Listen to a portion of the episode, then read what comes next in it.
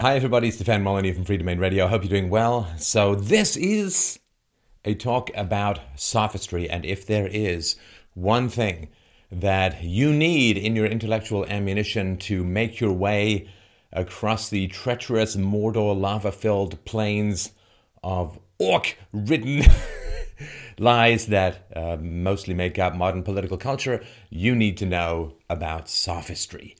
Now, Originally, sophistry simply meant being able to make really good arguments. It didn't have the negative connotation that it has now. Socrates was actually quite complimentary towards some sophists, even sending one of his students to go and uh, learn under a sophist. So there was some good stuff that happened uh, in the realm of sophistry, but uh, it got a progressively worse and worse reputation as time went forward.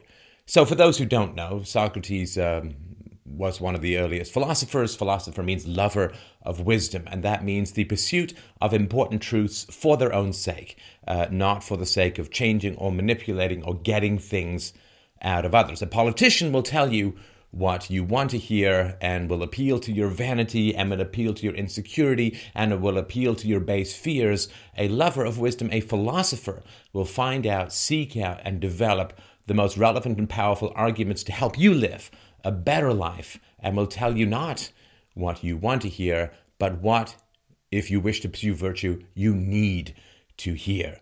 So simply being able to make good arguments doesn't make you a sophist.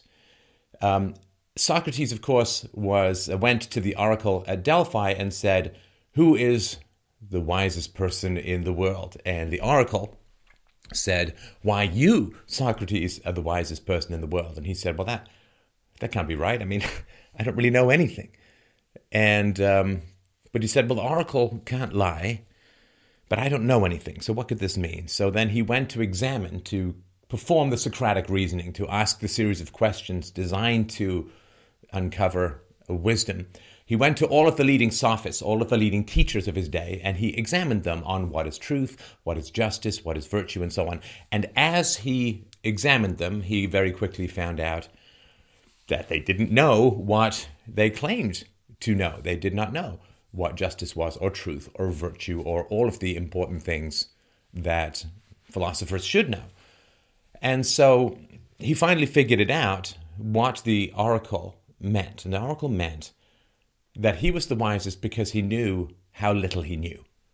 And the acceptance of ignorance is the beginning of wisdom. When we claim to know something that we simply don't know, we become invested in falsehood. We build our houses, so to speak, on the cloud castles of irrational superstitions. And then when truth tellers come along, we feel our very identities dissolving. Once someone can get you to build your personality and your identity, your sense of identity on a lie, you will become an automatic opponent of the truth. And that, of course, is in many ways the goal of a sophist. Now, sophists were very highly paid back in the day. We're talking 2,500 years ago uh, in Athens. They were very highly paid and they refused to teach people who could not afford their teachings. And so they created a kind of um, aristocratic class because, of course, Athens was a pretty primitive form of democracy and to be able to go in front of the public and to, to write and speak in a way that was appealing to the public. And the public as a whole, you know, based on the bell curve of intelligence, tends not to be overly focused on long term uh, gains, tends to be focused on short term gains, uh, which was, of course, inherited by Rome, which created an economic seppuku based upon the endless provision of bread and circuses, uh, of uh, free, uh, the free welfare state for the underclasses uh, of free bread, and of course the circuses are free entertainments where um, Christians had a very bad time playing Hello Kitty. So sophists were very expensive and refused to teach people who could not pay them. And uh, for my in my own small small ways, Socrates is one of my greatest influences, which is why I talk to people for free. I give my books away for free, give my podcasts away for free. I do ask for donations, just as Socrates did. You know, buy me some lunch and let's talk some uh, wisdom. Uh, you can go to fdrurl.com slash donate to help out this conversation. But um, uh, sophists eventually, sophism eventually grew into how it's perceived now, which is, you know, really dangerous, slippery snake oil salesman. And sophist sophistry now generally means being able to make a worse argument appear the better argument. And there's a whole lot, a lot of logical fallacies which you can easily look up uh, online. Um, uh, to to sort of figure out how sophistry works. I want to talk about the philosophy of sophistry, if that makes uh, any sense. This may come, yay, it may come as a bit of a shock to people who think, oh, this is mostly politics and problems. No, this is fundamentally a philosophical channel, so uh, I wanted to do some hardcore philosophy, baby. Um, so, for example, I mean, this is a very common example that is often cited by people on the right in America that when uh, someone uh, criticizes Obama, the people on the left say, "Well, but George Bush was right was doing this. This is called an um, ad hominem tu quoque, and this means basically." Uh, if somebody accuses you of something, you turn around and say, "Well, this person was much worse," and the mob goes over there and stones that guy instead of you. Uh, and uh, the fact that there it's like basically saying, "I'm not hungry because there are hungrier people in the world," uh, which is, of course, there are hungrier people in the world, but this doesn't mean that you're not hungry. So I think it's important to know what sophistry is, and these are my perspectives and arguments, so take them with as many grains of salt as you can conceivably find. But um, I believe that sophistry is the direct opposite of philosophy because sophistry attempts to mimic philosophy, and there is no greater enemy to a thing than its predatory mimic right? So I don't know if you've seen the reboot of Battlestar Galactica with the glowing orgasm backbones. But of course, the, in the original Battlestar Galactica, from when I had hair, uh, this was um, you know they were these robots and made of you know big silver aluminum cans, so you knew they were robots and they couldn't blend in. In the second round of Battlestar Galactica, they uh, the robots mimic almost perfectly human beings, which makes them incredibly difficult to figure out and ferret out. So they're a greater enemy, so to speak, because they can mimic human beings. And because sophistry is uh, strives its very mightiest to imitate philosophy, it is the greatest enemy of philosophy. Like if you bring some rational argument to, to me, and I say Montana, ole, fatang, fatang, biscuit barrel, potato head, noogie doogie, then you'll say, well, I, I'm not sure what you're saying. But I'm pretty sure that's not philosophy. Whereas if I come back with a seemingly rational argument, then you are going to get probably sucked in to my crazy sophist planet uh, and end up making the, uh, the, the worst mistake of philosophy, which is to uh, extend the respect of rational argument to people who are not using rational arguments and who are using the opposite of rational arguments, which is something that vaguely looks like a rational argument but is not. Like if uh, uh, some young man uh, pulls out a um, I don't know a giant swimming pool flotation ring, you know, and and there are cops around, they're going to be like, well, I. I guess he's going swimming somewhere. I wonder what's going to happen. But if he pulls out a toy gun, then he has a different kind of danger, right? I mean, this is a very different situation for for the police or pretty much for anyone around for that matter. Because the toy gun looks like a gun and therefore is much more dangerous in its appearance than a big flotation ring. Uh, and in the same way because sophistry looks like philosophy it's that much more dangerous. And sophistry of course involves lying but in a very subtle way, uh, in a misdirection way. Like the aforementioned argument where I say Obama did something bad, and people say, well, George Bush did something bad or worse or whatever, right? Um, that's not a blah, blah, blah, it's not a blarp. It's not just an irrational rainbow spray of uh, subatomic um, memes. It is a seemingly rational or seemingly empirical response to uh, uh, uh an argument. And so, because sophistry mimics philosophy but sort of corrupts and subverts philosophy, then it is um, It is much more dangerous. Like, hey, last example. So if I hand you some, you know, three witches of Macbeth, bubble, bubble, toil and trouble, goblet of uh, some liquid that is uh, bubbling and smoking and shooting out snake tongues and so on, you're probably going to be unlikely to drink it. But if I say, hey man, have a Coke, you know, and you, you drink the Coke, but it's got poison in it, the fact that it's camouflaged as something you can drink, uh, it makes it much more dangerous than something that's obvious in that way. Now, there are a few ways that I have found over the years to figure out if you're dealing with somebody who is a sophist. Now, a sophist doesn't have to be somebody who's intellectually committed to misdirection and redirection and fogging and obfuscation and so on. It can be someone who just has those habits. Uh, and so it doesn't have to be sort of a Dr. Fu Manchu stroking the bald cat in a giant Captain Kirk chair, Bond villain style of interaction. It just can be somebody who has these habits. These habits can be unconscious. Um, sophistry fundamentally is the is the fear of being found out for your motives. And whereas a philosopher wishes to tell you the truth that is relevant, important, and actionable, a sophist wishes to infest you with misdirection and bewilderment and activate your fear response, your fight or flight responses, so that you do what the sophist wants. Um, in my show, I don't tell people what to do. I sort of give them advice or arguments or thoughts or perspectives or evidence or data. I don't tell people what to do. A sophist wants you to do something, and like water going down a mountainside, will find any path to get to the destination. So, philosophy, of course, starts with definitions. So, if you don't have definitions, then you have a big problem talking about anything. So people talk about, well, what is the good or what is virtue? How should we help the poor? How should people be educated and so on?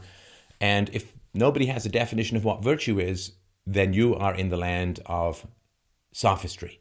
So if, if somebody refuses or avoids definitions, then that is really important. It's good to help the poor right? This is what a sophist would say, and would imply that the existing government system of coercive redistribution of wealth, not that wealth is exactly distributed to begin with, but if somebody opposes the welfare state, then the sophist will say, well, then you oppose helping the poor, and you are a cold hearted, Coke sponsored monster or whatever. And uh, so that's what the sophist will do, because the question is, what is virtue? has not been defined. So that's fundamentally important as well. People who re- reject or refuse definitions or want to skate past them or jump over them are almost certainly sophists. Uh, people who won't build an argument step by step are almost certainly sophists. So if somebody, uh, like the Socratic questioning is, you, you continue to ask questions that parse out what the person is trying to say. You try to break down someone's argument into syllogisms or their component parts, right? One of the most ancient syllogism is um, uh, all men are mortal. Socrates is a man, therefore Socrates is mortal, right? There's an argument, you assemble it, you get to a conclusion that is true. Uh, you could say, uh, I am on a plane to Johannesburg. Uh, sorry, I'm on a plane. The plane is going to Johannesburg, therefore I am going to Johannesburg. An argument that, that you. So you try to break someone's perspective or argument down into its component parts. If they resist that process, they are a sophist. Because if somebody comes to me and says, Steph, what is virtue? Well, I've got endless podcasts and articles. I've written a whole book on how uh, secular ethics can be justified called Universally Preferable Behavior, a rational proof of secular ethics. You can get it for free at freedomainradio.com slash free. So if somebody comes to me and says, well, Steph, what is virtue? Well, I, I wrote a whole book on what is virtue and articles and podcasts, and I've had many, many debates on this show about that. Um, I've talked about how to explain it to children and all that kind of stuff.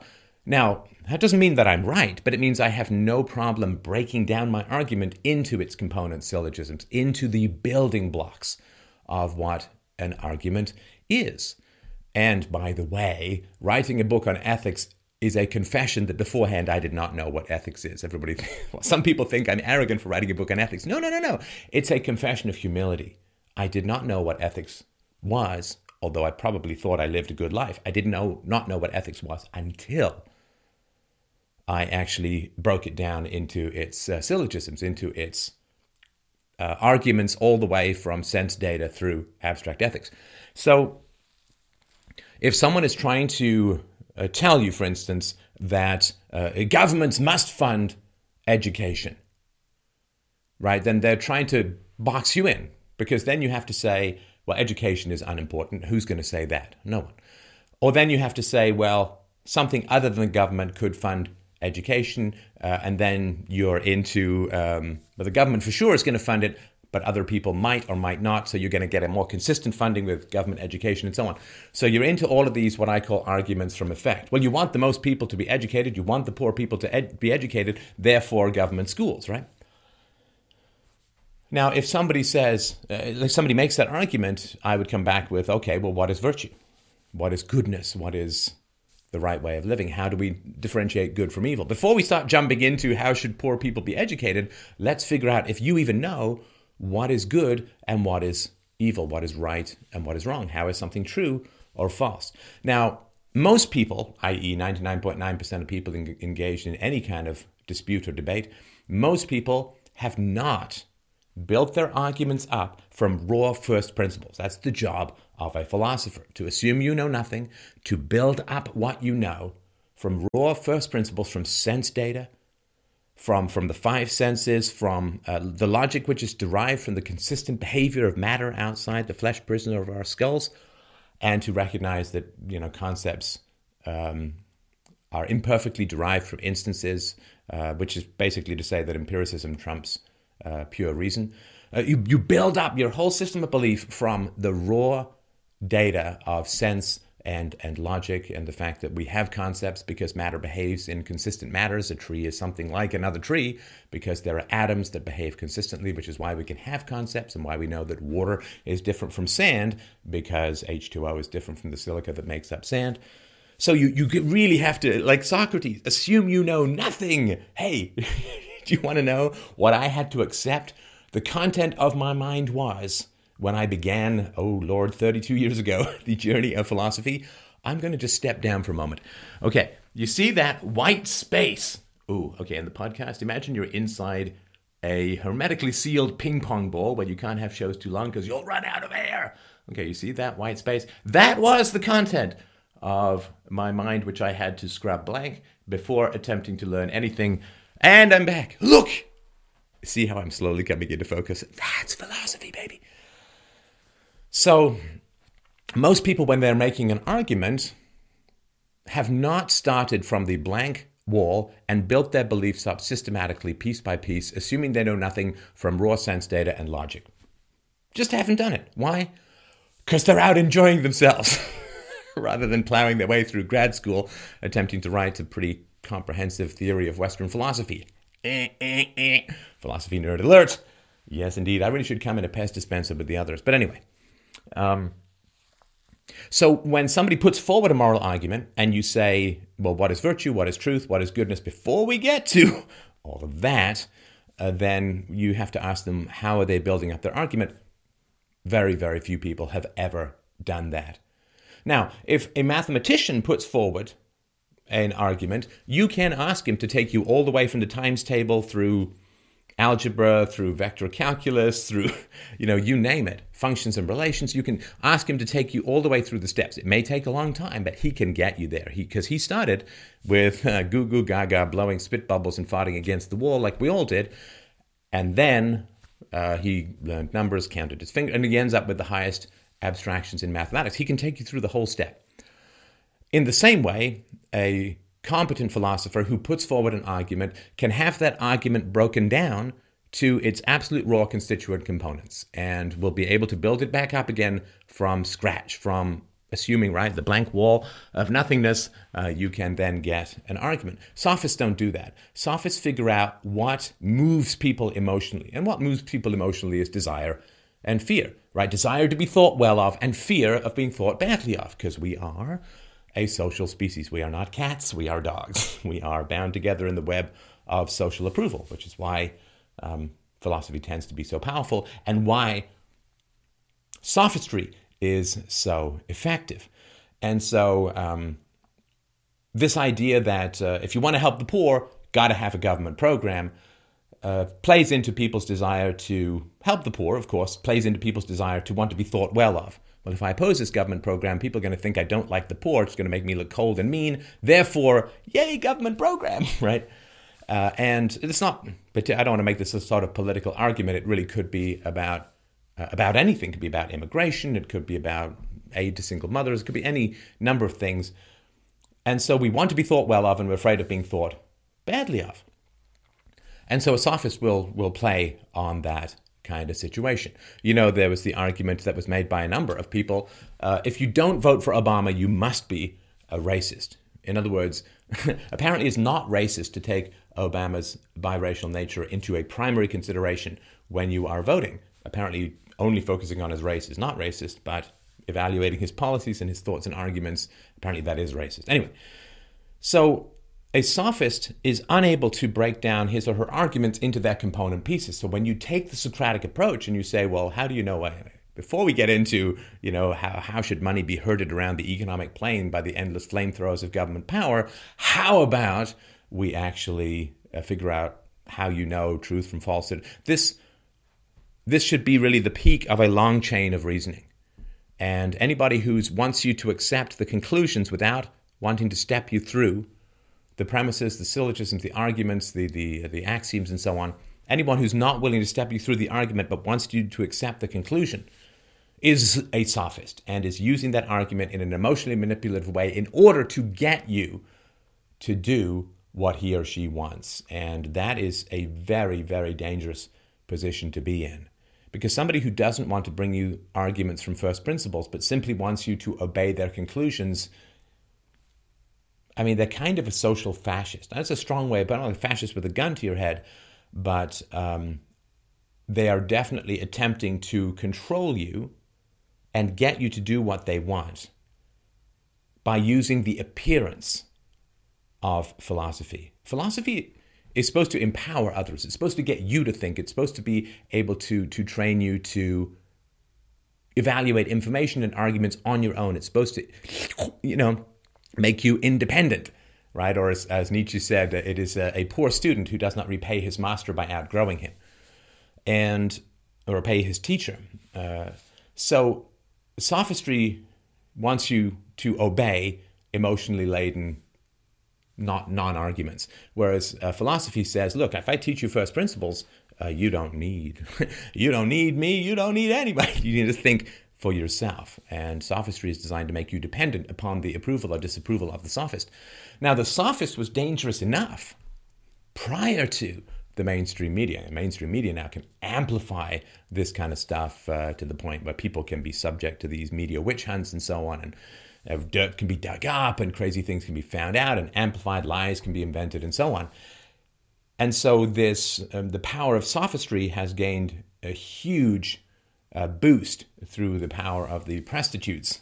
Uh, sorry, the prostitutes. Sorry, the reporters, the press, uh, in being able to amplify this kind of stuff. So when you are in the presence of a sophist, the sophist will not want you to ask, How do you know what you know? to ask the Socratic reasoning. Well, wait a second. So you're saying that helping the poor is a moral good. And then you're saying that giving money to the poor is the best, if not the only way to help them. And then you're saying only the government can give money to the poor.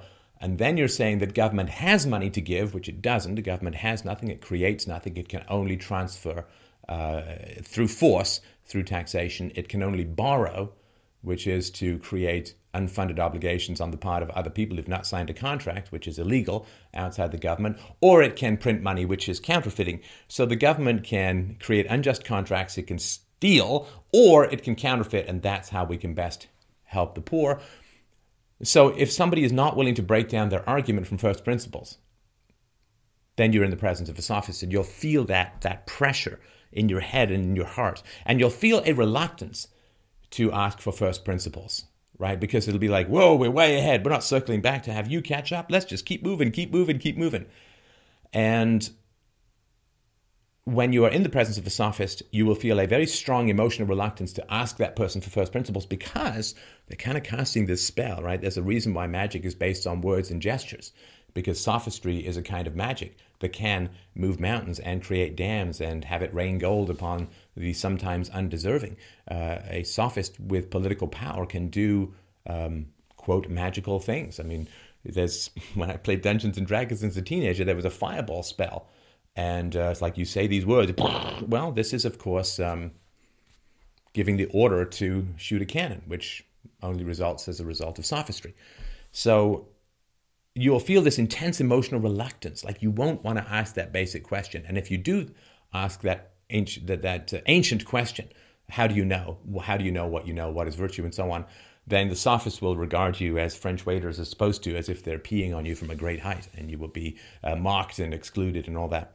So when you feel that pressure to not ask first principles, nobody feels that pressure when they call in to me. And these call-in shows we're doing one tonight. It's a Wednesday Wednesday night uh, and Saturday nights at 8 o'clock Eastern. Uh, you can go to the freedomainradio.com and figure out how to join and, and how to, uh, to listen in. Nobody has any problem asking me for first principles. In fact, I find that very good. I'm very happy to talk about first principles. Sophists or not, they resist, strongly resist first principles. They will distract, they will avoid, they will insult, they will roll their eyes, they will do all of the emotional tricks that somehow stamp you with the uh, wagging finger mom word inappropriate or something like that.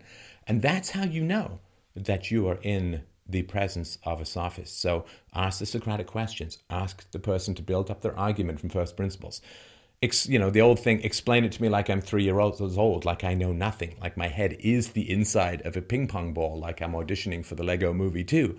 That is what you want people to do. And most people will strongly resist that, uh, or they'll talk to about tradition or law or all of these things which are not philosophical arguments. The law fundamentally is an opinion with a gun, and tradition is mostly the accumulated prejudices of prior sophists. So, if somebody uh, comes up with a moral argument to you, and you you ask them to break it down into first principles, and they resist, you know you are in the presence of a sophist. And please, please do not dishonor philosophy by pretending that sophistry is philosophy. I don't care if the robot spine glows nuclear pink.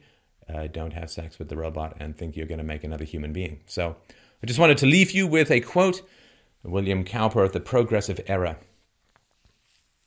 As creeping ivy clings to wood or stone and hides the ruin that it feeds upon, so sophistry cleaves close to and protects sin's rotten trunk, concealing its defects. And if we substitute irrationality for sin, which is the Hades of philosophy, I think we can see where old Bill Cowper was coming from. So uh, fight for the truth, resist sophistry, and save mankind in the process. Thank you so much, Stefan Molyneux from Free Domain Radio. We will talk to you soon.